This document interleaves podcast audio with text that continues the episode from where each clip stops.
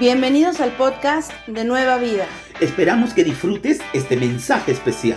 Para tener más información, visítanos en nuestra página web www.ministeriosnuevavida.org.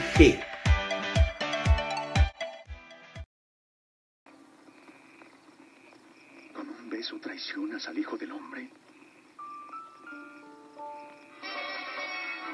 Señor, ¿atacamos con espadas?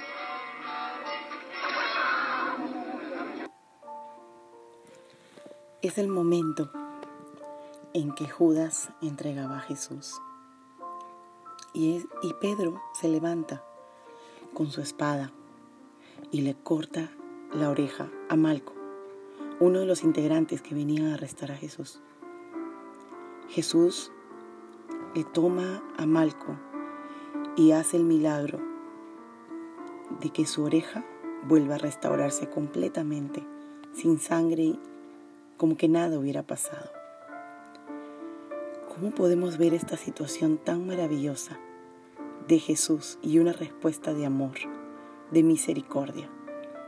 ¿Cómo estás? Te saluda la pastora Mariana, trayendo una palabra directa del cielo, del corazón de Dios para tu vida. Jesús nos enseñó a amar. Dice la palabra que nosotros le amamos, pero porque Él nos amó primero. La palabra en Proverbios 17:9 dice: el que perdona la ofensa cultiva el amor. El que insiste en la ofensa divide a los amigos. Es tan interesante cultivar el amor.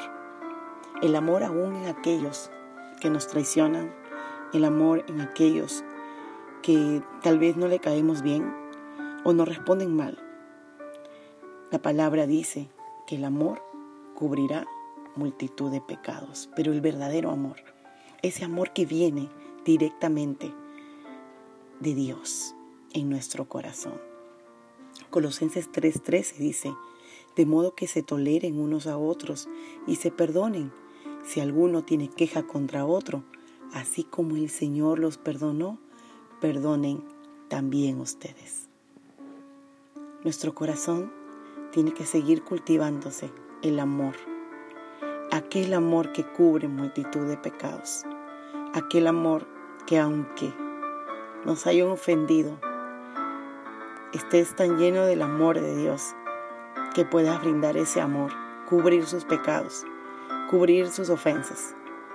¿Sabes por qué? Porque Dios es el juez, porque Dios es el justo.